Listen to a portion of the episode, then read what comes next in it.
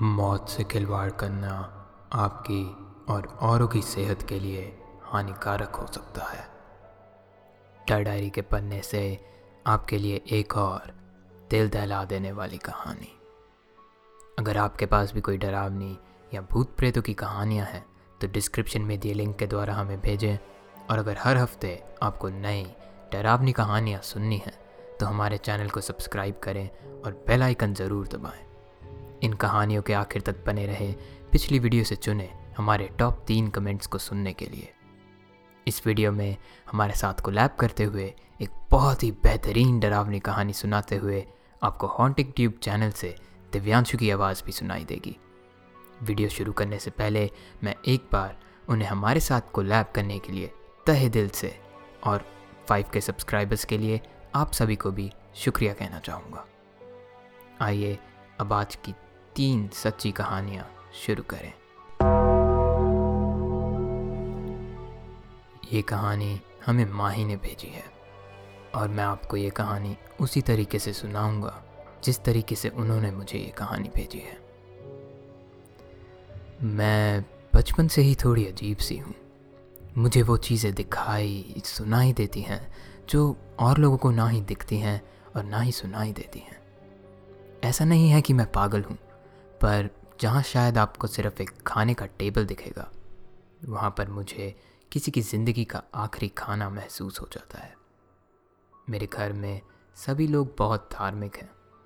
बचपन में मैंने एक बार उनको मेरे साथ जो कुछ भी होता है समझाने की कोशिश करी थी, लेकिन वो मेरी बात को नहीं समझे और ना ही मैंने दोबारा उनको समझाने की कोशिश करी। दसवीं क्लास में जिस स्कूल में मैं पढ़ती थी वहाँ पहले एक कब्रिस्तान हुआ करता था। हमारे स्कूल को बनाने के लिए आधा कब्रिस्तान तोड़ दिया गया था और आधा कब्रिस्तान आज भी हमारे स्कूल के पीछे ही था। और ज़ाहिर सी ही बात है कि जब कब्रिस्तान तोड़ा गया था तो वहाँ से काफ़ी कब्रों को हटाया और खाली कर दिया गया था। मेरा ऐसा मानना है कि जब वहाँ से कब्रों को हटाया गया तो वहाँ बसी आत्माओं को काफ़ी दिक्कत हुई होगी और शायद इसीलिए ही मुझे स्कूल में एक अजीब सा गुस्से का माहौल महसूस होता है। काफ़ी लोग ये सुनकर अब यही बोलेंगे कि ये कहानियाँ हम स्कूल के बच्चों ने ही फैला दी होंगी। लेकिन ऐसा नहीं है। टीचर्स, जो कि स्कूल ख़त्म होने के बाद स्कूल में रुक के काम किया करते थे, उनको भी शाम के छः बजे के बाद बेसमेंट में जाना मना था। टीचर्स तो छोड़ो, साफ़ सफ़ाई करने वाले लोगों को भी यही कहा गया था कि हमेशा बेसमेंट की सफ़ाई शाम के छः बजे से पहले हो जानी चाहिए। मैं उस बेसमेंट में तीन चार बार ही गई हूँ, लेकिन हर बार मुझे वहाँ एक अजीब सी ठंडक और बस अजीब सा महसूस होता था। लेकिन ये बात मैं और किसी को समझा नहीं सकती थी। एक दो बार मैंने कुछ दोस्तों को जब ये बताने की कोशिश करी तो उन्होंने मुझे ही अजीब समझना शुरू कर दिया और धीरे धीरे करके उन्होंने मुझसे बात करना बंद कर दिया। तब से मैं अब इस बारे में किसी से भी बात नहीं करती। ये कहानी तब की है जब हमारे स्कूल में एनुअल फ़ंक्शन था। ये फ़ंक्शन दोपहर में पाँच बजे शुरू हुआ था और रात के कुछ दस बजे तक चलने वाला था। हमारे टीचर्स ने सभी बच्चों को बेसमेंट में जाने के लिए मना करा हुआ था। और ये तो कुछ नहीं हमें तो वॉशरूम भी अकेले जाने से मना कर दिया गया था। उस समय हम सेवेंथ क्लास में थे। हम उस उम्र में थे जब नियम तोड़ने में हमें मज़ा आता था। इस वजह से मैं और मेरी एक दोस्त, जिसका नाम मैं बताना नहीं चाहती, हम दोनों ने टीचर से छुप के बेसमेंट जाने का प्लान बनाया और बेसमेंट की ओर चल पड़े। अब हम बेसमेंट का दरवाज़ा खोल कर खड़े हुए थे। हमने एक कदम अंदर लिया तो था, लेकिन उस पूरे कमरे में पूरा अंधेरा छाया हुआ था।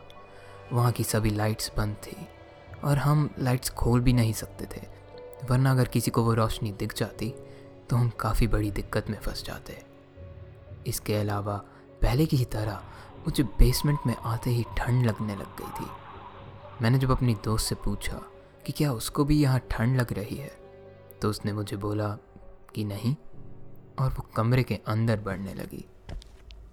हम दोनों अब बेसमेंट के दरवाजे से आती धीमी धीमी रोशनी में ही वहाँ बने वॉशरूम की तरफ़ बढ़ रहे थे। जब हम वॉशरूम में घुसे तो हमने देखा कि वॉशरूम की लाइट खुली हुई थी। वॉशरूम के अंदर दो स्टॉल्स बने हुए थे। मेरी दोस्त एक में चली गई, और मैं बाहर ही शीशे में अपने बाल बनाने लग गई थी। मैं अपने बाल बना ही रही थी जब दूसरे स्टॉल में से अचानक ही एक लड़की बाहर आई। उसके एकदम से बाहर आने पर पहले तो डर सी गई थी और मेरे शरीर पर रोंगटे खड़े हो गए थे। लेकिन उस लड़की ने स्कूल यूनिफॉर्म पहनी हुई थी। वो देखने में हमसे सीनियर लग रही थी। मैंने उससे पूछा कि क्या आप भी यहाँ छुप कर आई हो? जिस पर उसने हाँ बोला। हम एक दूसरे से बात कर ही रहे थे जब मेरी दोस्त भी स्टॉल से बाहर आई। और उसने मुझे बोला कि तू किससे बात कर रही है? यहाँ तो कोई है ही नहीं। मैंने तुरंत ही सामने शीशे में देखा तो वहाँ असल में मेरे और मेरी दोस्त के अलावा कोई दिखाई नहीं दे रहा था। लेकिन मुझे अभी भी वो लड़की साफ़ दिखाई दे रही थी, जो कि अब एक बड़ी सी मुस्कान दे रही थी। मैंने अपनी दोस्त का हाथ पकड़ा और मैं भागकर बेसमेंट से बाहर आ गई। बेसमेंट से बाहर आते वक्त मुझे अपने कंधे पर एक ठंडा सा हाथ महसूस हो रहा था, लेकिन मैं बिना पीछे मुड़े ही बस भागती रही। बेसमेंट से बाहर पहुँचते ही डर के मारे मैं बेहोश हो गई। जब मेरी आँख खुली तो मेरे आसपास सभी टीचरों ने झुंड बना रखा था। मेरा हाल चाल पूछने के बाद उन्होंने मुझसे पूछा कि यहाँ क्या हुआ है?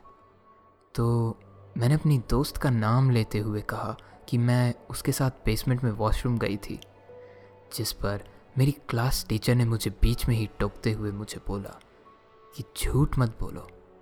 तुम्हारी दोस्त को तो बुखार हो गया था और वो एनुअल फ़ंक्शन के लिए आई ही नहीं थी. हर रोज सुबह उठ के मैं अपनी तिजोरी खोलता हूँ। अपने बेटे को मैं उसी तिजोरी में रखता हूँ। मैं ये बात अच्छे से जानता हूँ कि वो अब हमारे साथ नहीं रहा। लेकिन फिर भी हर सुबह मैं उसके चेहरे की हड्डियों पर हाथ फेरता हूँ और उससे गुड मॉर्निंग विश करता हूँ। मैं उम्मीद करता हूँ कि वो ये बात जानता होगा कि मैं ऐसा उसके साथ कभी नहीं कर सकता। जब बीमारी की वजह से मेरे बेटे की मौत हुई थी, मैं उसका अंतिम संस्कार नहीं कर पाया। मुझे ये बात हजम नहीं हो रही थी कि वो अब हमारे साथ नहीं है। वो सिर्फ़ एक छोटा सा बच्चा था और उसके शरीर को जला देना, जो कि उसकी आखिरी निशानी है, मैं ये काम हरगिज नहीं कर सकता था। मैंने बचपन में अपने दादी से काले जादू की कहानियाँ सुनी थी और अब वही इस्तेमाल करने की ठान ली थी। मैं काफ़ी बाबाओं से मिला, लेकिन सबने मुझे मुर्दा लोगों को ज़िंदा करने पे जो भयानक दिक्कतें आती हैं, उनके बारे में बताया। फिर भी मैं उन दिक्कतों से बिल्कुल नहीं डर रहा हूँ। मैंने खुद एक एक करके तंत्र मंत्र सीखे और एक बाबा की मदद से मैंने अपने बेटे की आत्मा को ढूंढ कर उसकी आत्मा को उसके शरीर तक का रास्ता दिखा दिया। मेरी खुशी का ठिकाना नहीं था जब मैंने अपने बेटे की आँखें एक बार फिर खोलते हुए देखी। उस समय मैं बहुत खुश था और मेरे बेटे के चेहरे पे जो मुस्कान थी, उसका तो कोई जवाब ही नहीं था। उस समय मुझे ऐसा लग रहा था कि मैंने सही चीज़ करी है। वो मेरे साथ खेलता कूदता था और एक समय के बाद तो मैं उसके मौत का दुख भी भूल गया था। पर कुछ दिनों बाद मुझे उसके शरीर का मांस सड़ते हुए दिखाई देने लगा और तब मुझे मेरी गलती का एहसास हुआ। मैंने अपने बेटे को वापस ज़िंदा नहीं किया था। मैंने सिर्फ़ उसके आत्मा को उसके शरीर में डाल दिया था। मैंने अपने बेटे को हिम्मत देने की कोशिश करी। मुझे समझ नहीं आ रहा था कि मेरे बेटे ने ऐसी क्या गलती करी है जो उसके साथ ये सब हो रहा है। वो दिन रात अब डरा डरा रहता था।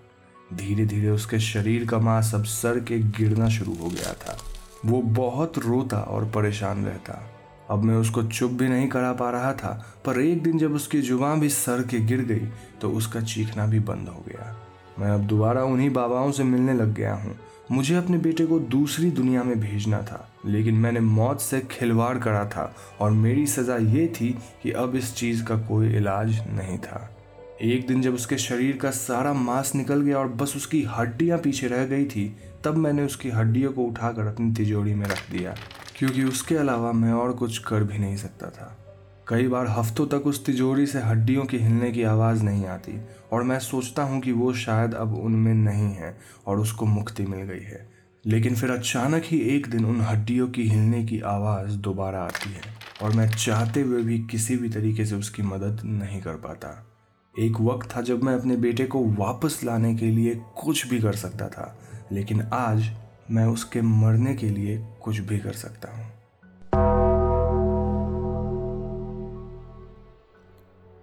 ये कहानी हमें बांग्लादेश से रिजवान ने भेजी है, और ये कहानी भी मैं आपको उसी तरीके से सुनाऊँगा, जिस तरीके से उन्होंने मुझे ये कहानी भेजी है।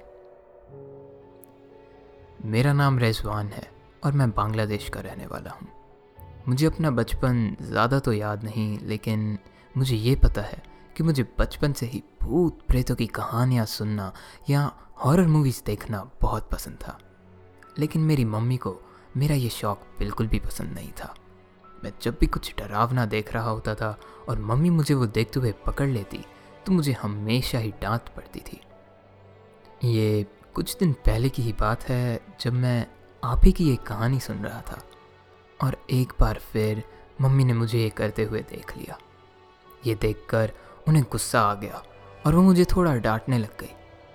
मैंने अब इतने समय बाद आखिरकार उनसे पूछ ही लिया कि उनको मेरा कुछ भी हॉरर देखने या सुनने में आखिर दिक्कत ही क्या है। मम्मी का चेहरा थोड़ा उदास सा और डरा हुआ सा दिखाई देने लग गया था। दो मिनट तक कुछ भी ना कहने के बाद उन्होंने बोलना शुरू करा। उन्होंने मुझे बताया कि जब मैं दो साल का था, तब मेरे ऊपर किसी आत्मा का असर हो गया था। मैं सुनकर कुछ सेकंड के लिए बहुत चक्का सा रह गया था। मुझे ऐसी किसी भी घटना के बारे में आज तक मेरे किसी भी परिवार वाले ने नहीं बताया था। मम्मी ने आगे बताया कि मैं जब दो साल का था तब एक दोपहर मैं अचानक ही अपनी नींद से चिल्लाते हुए उठा और रोने लग गया। मम्मी जब किचन से भागते हुए मुझे देखने के लिए आई तो मुझे चुप कराते समय उन्होंने मेरे हाथों पर अजीब से नाखून के नोचे जाने जैसे निशान देखे। एक हाथ पर तो किसी के दांतों के निशान थे। मम्मी को तो वो किसी जानवर के दांतों के काटने से बने निशान लग रहे थे। मम्मी ने रात को जब ये बात पापा को बताई और उनको वो निशान दिखाए तो वो निशान मानो गायब से हो गए थे। उन गहरे निशानों का इस तरह से इतनी जल्दी गायब हो जाना नामुमकिन था। पापा ने इस बात पे ज़्यादा ध्यान नहीं दिया और मम्मी की बात को नज़रअंदाज कर दिया। उसी रात मम्मी की नींद किसी की चप चप करके खाने की आवाज़ से खुली। उनको ऐसा लगा जैसे कोई डाइनिंग टेबल पर बैठकर कुछ खा रहा था। ये देखने के लिए कि कहीं मुझे रात में भूख ना लग गई हो। मम्मी उठकर जब डाइनिंग टेबल की तरफ़ जा रही थी तो उन्हें वहाँ कोई भी दिखाई नहीं दिया। मम्मी को उस समय यही लगा कि शायद ये आवाज़ उनका वहम होगा, इसलिए वो वापस सोने चली गई। अगली सुबह पापा के ऑफ़िस का खाना बनाने के लिए जब मम्मी किचन में गई तो उन्होंने देखा कि फ्रिज का दरवाज़ा खुला हुआ था और फ्रिज के अंदर का सारा खाना भी ख़त्म हो चुका था। फ्रिज तो छोड़ो, पूरे किचन में खाने के लिए कुछ भी नहीं बचा था।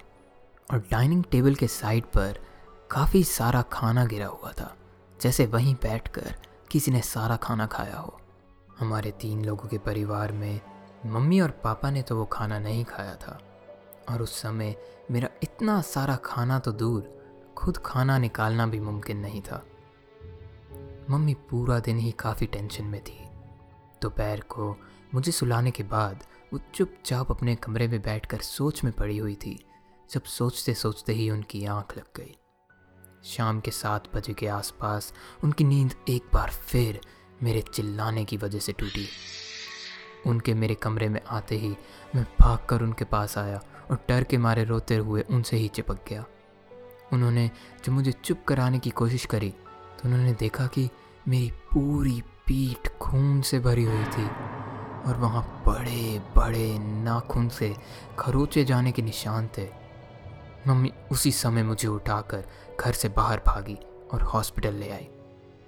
उन्होंने पापा को पूरी बात बताई और इस बार पापा ने भी मम्मी की बात पर पूरा विश्वास कर लिया था। वो दोनों समझ गए थे कि ये जो कुछ भी हुआ है, ये कुछ और ही है और अगले ही दिन सुबह वो मुझे हुजूर के पास ले आए। बांग्लादेश में हुजूर वो लोग होते हैं जो हमें हमारा धर्म सिखाते हैं। उन्होंने मम्मी पापा को बताया कि मेरे ऊपर किसी गंदी आत्मा का साया है और उन्होंने मुझे उससे सुरक्षित रखने के लिए एक ताबीज़ बना कर दिया। ये ताबीज़ मैं आज भी हमेशा पहन कर रखता हूँ। उस दिन के बाद से मेरे साथ कभी भी ऐसा दोबारा तो नहीं हुआ, लेकिन मम्मी को फिर भी मेरा भूत प्रेतों की चीज़ों से दूर रहना ही पसंद है। उम्मीद है आपको डर डायरी की आज की ये तीन सच्ची कहानियाँ पसंद आई होंगी। अगर आपको ये कहानियाँ अच्छी लगी तो हमें कमेंट्स में बताएँ और अपने किसी दोस्त को भी सुनाएँ। वीडियो ख़त्म करने से पहले, आइए पिछली वीडियो के टॉप टीन कमेंट्स देखें। शिवांशु कहते हैं कि nice to see ad started on your channel man you deserve that जिसके लिए मैं आप सभी को थैंक यू कहना चाहूँगा। एक साल और 25 से भी ऊपर वीडियोस बनाने के बाद, अब जाके आप सभी की सपोर्ट की वजह से ही ये मुमकिन हुआ है। आप में से कई लोगों ने इंस्टाग्राम पे भी मुझसे मेरे माइक और बाकी इक्विपमेंट के बारे में पूछा है। अब आपको मेरी पूरी इक्विपमेंट डिस्क्रिप्शन में अमेजॉन एफिलिएट लिंक्स के साथ मिल जाएँगी। आयुष्मान अग्रवाल ने कहा है कि great stuff your voice made it more interesting but I have a suggestion if you could add more visuals it would make it more interesting जिस पे मैं यही कहना चाहूँगा कि ये एक एरिया है जिस पे हम अभी भी और काम करना सीख रहे हैं।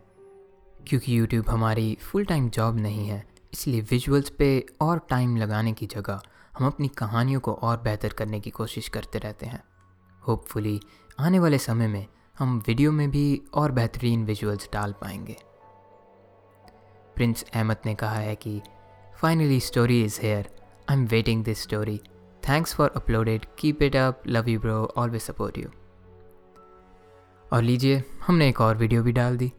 इस वीडियो को बनाने में हमें थोड़ा ज़्यादा समय लग गया, क्योंकि हम दिव्यांशु के लिए सबसे अच्छी स्क्रिप्ट लिखना चाहते थे। उस कहानी को बहुत ही बेहतरीन होना था और साथ ही बहुत ज़्यादा लंबा भी नहीं होना था, क्योंकि हम उनसे ज़्यादा टाइम नहीं मांगना चाहते थे। आखिर में, एक बार फिर से मैं दिव्यांशु को थैंक यू कहना चाहूँगा और मुझे ये बोलने की ज़रूरत तो नहीं है, लेकिन अगर आपने हॉन्टिंग ट्यूब चैनल नहीं देखा तो उसे जाकर ज़रूर देखें। फाइव के सब्सक्राइबर्स के लिए आप सभी का बहुत बहुत ज़्यादा शुक्रिया। हमारी इस वीडियो को लाइक और शेयर ज़रूर करें। अभी के लिए अलविदा, और आपसे जल्द ही दोबारा मुलाकात होगी।